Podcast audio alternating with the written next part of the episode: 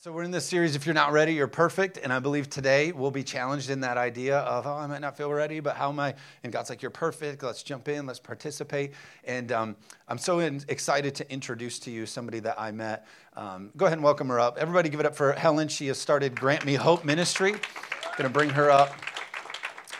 Incredible, incredible lady. Uh, we got connected, and um, you know, the scripture says uh, that you entertain angels among you unaware. And um, that's this lady. I'm now aware of it, but she is an angel. She comes and talks and shares about what she's going to share with you. And I sit here and I just think, I, this is a real person. This is amazing. What she's doing and what she's decided to do. She's a, her and her husband uh, have Teddy's Transport. That's what it's called, right? And it's a trucking company. You've seen it here locally, and uh, just an amazing uh, company that they had. And and life was going great and, and she has a great family and she could have sat there and said hey you know look how god has blessed me and then just kept on kept on about it. But god spoke to her and showed her some things and she took steps and took action to go make a difference. And she's going to tell you that story about this ministry grant me hope and then uh, we'll talk to you about how we're going to be involved with it as a church. Uh, but i can't wait for you to hear all that god is doing in this category in this area. And um, welcome her one more time. Thank you um, I want to do a little exercise with you a minute. If you would just close your eyes, and I will do it with you, and think back to when you were six years old and your life when you were six. And imagine the security that you had and the love that you had. And then imagine getting taken from your home, and you're seven now, and you're in a foster care system and maybe there's a foster home for you, or you might be in an institution, and you're there for years and years, and you seemingly feel like no one loves you and no one wants you. And you're getting older and you've went to all these meet and greets and you've went to all these things to try to find that perfect family that will love you. And now you're 17 you're almost going to age out of the system, and you still have not found that family that will take you in and love you. And on your 18th birthday, you get sent out into the system alone. You have no driver's license, you have no money, you have no job.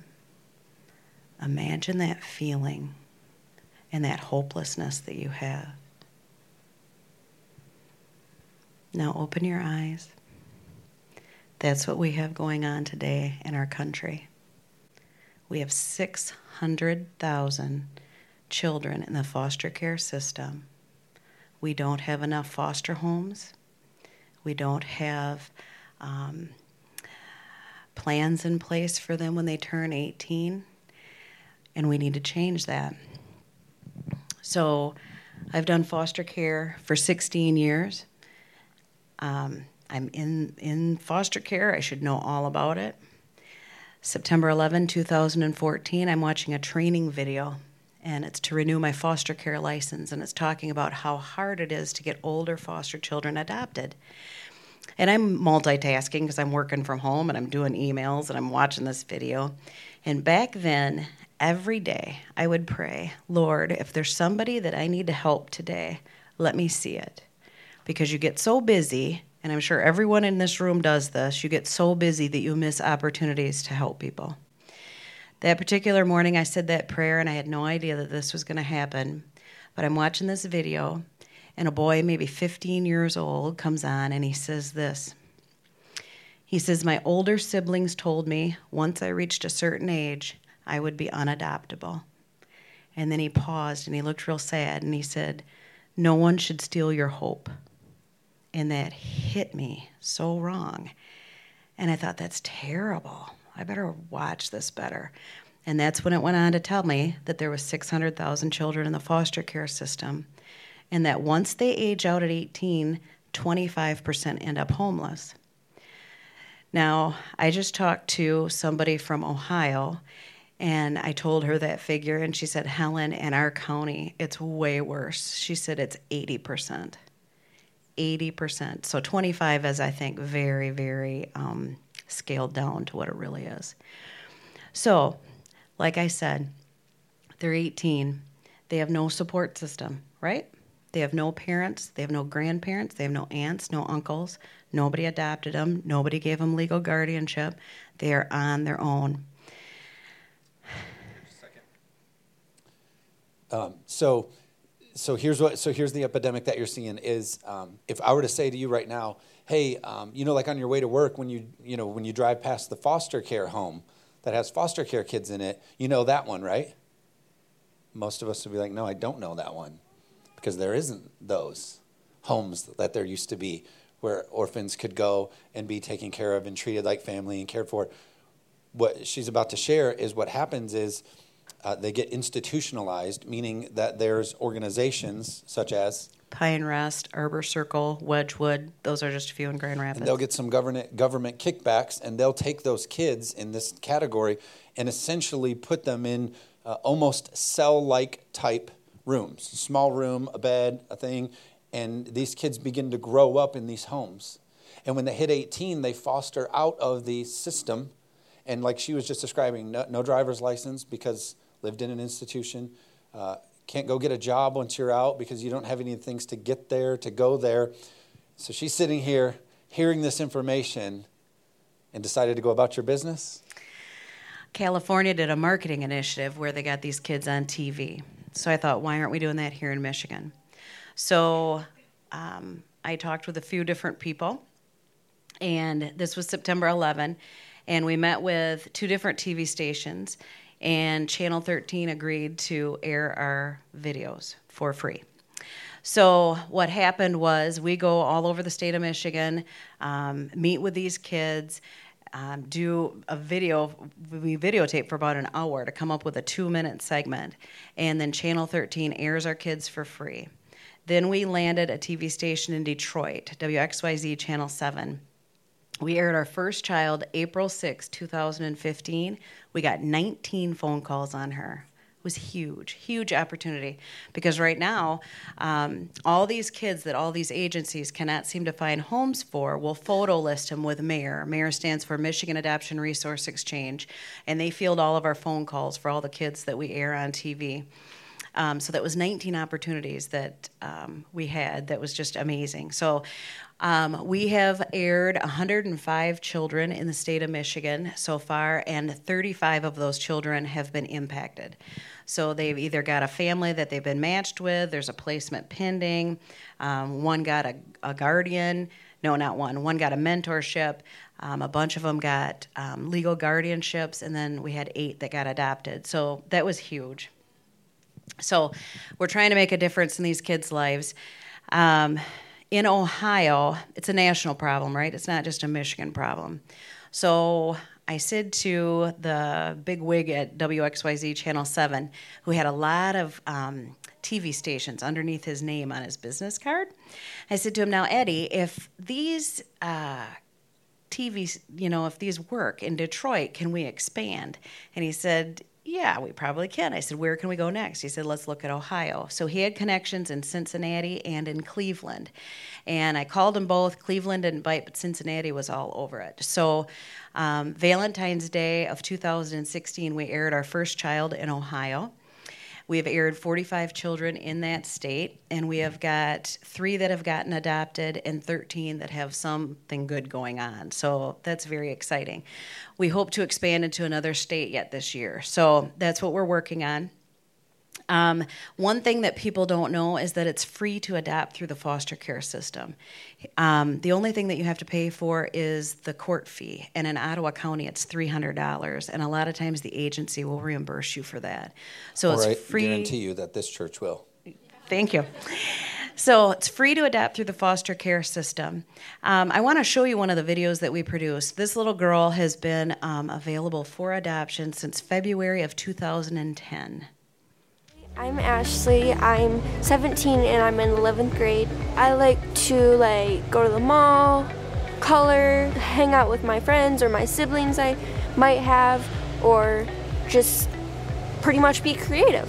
I scrapbook a lot, so I stuff I take stuff out of magazines and I make stories with them. Right now I'm taking ELA, math, science, and social studies. All of them are integrated. And then I'm also taking per- personal finance, child psychology, and art, and then a few a few others that I will need to complete to be able to graduate next year. After I've finished high school, I'm planning to go to Western Michigan University and getting a degree in arts and social work because when I grow up, I want to be either a photographer, a wedding planner, an interior, or fashion designer. Um, I like to go out to eat. It doesn't really matter what place as long as there's seafood, but my favorite is buffets because it's all kinds. I would love to have a family that would take good care of me and be a good role model. I had the impression at first that since I was 17, nobody's gonna really want a 17 year old, but then people were like, well, this person just got adopted and they're 17 or they're 18 or they're 19 and stuff like that. So I was like, maybe maybe there is a chance. The family that I get is gonna be my support. They're gonna be the ones I go to. And I want them to know that no matter what happens, I'm gonna be there. You're gonna be my family for life.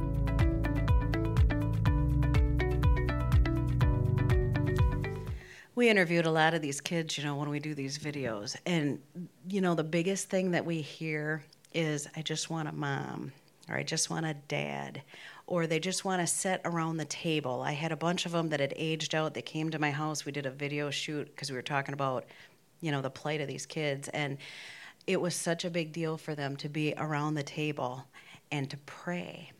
Every foster child that I've had through my house never knew what prayer was, didn't know who God was, Jesus, not one.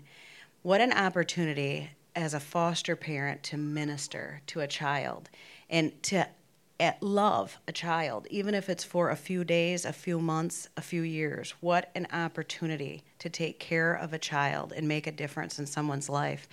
You know, can you imagine right now we've got all these kids in institutions. They can't have a dog, they can't have sleepovers, they can't have a normal life by any stretch of the imagination. They want the simplest things to sit around the table and have a meal, to go for a walk, stuff that doesn't cost you any money stuff that we just take for granted.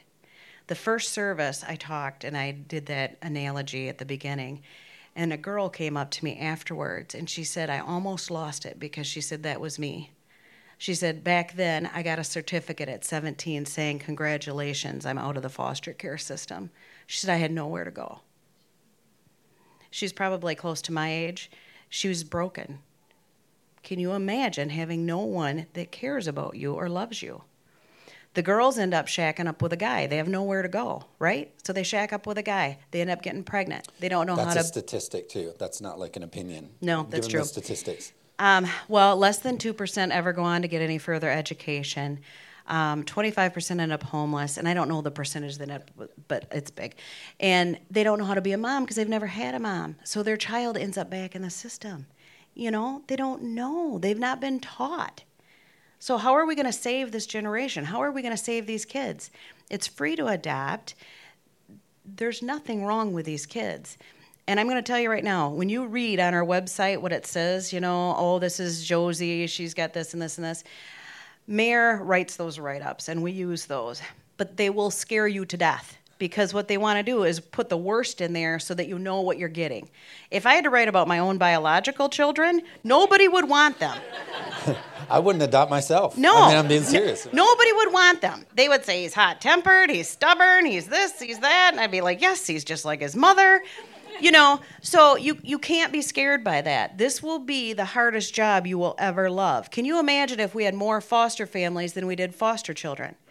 Do you know that if every church in America would adopt one of these kids, we would have no children in the system? One, if they adopted one kid. Only one family. Every Not church. every family needs to take one. Only one family of every church needs to adopt. We would empty the foster care system. So I want to put pressure on you to do that. That's our job. In the Bible, we are supposed to take care of. Are you backing me up here? I'm, I'm with you. James Okay. 1 Okay. says take care the of the pure and undefiled religion is those who take care of the orphans and the widows. What is it saying? It's saying first class Christianity, the purest, grade A Christians are those that what? Participate with the, the foster care system. the orphans, those that have a heart to go make a difference in this field. Amen? Amen.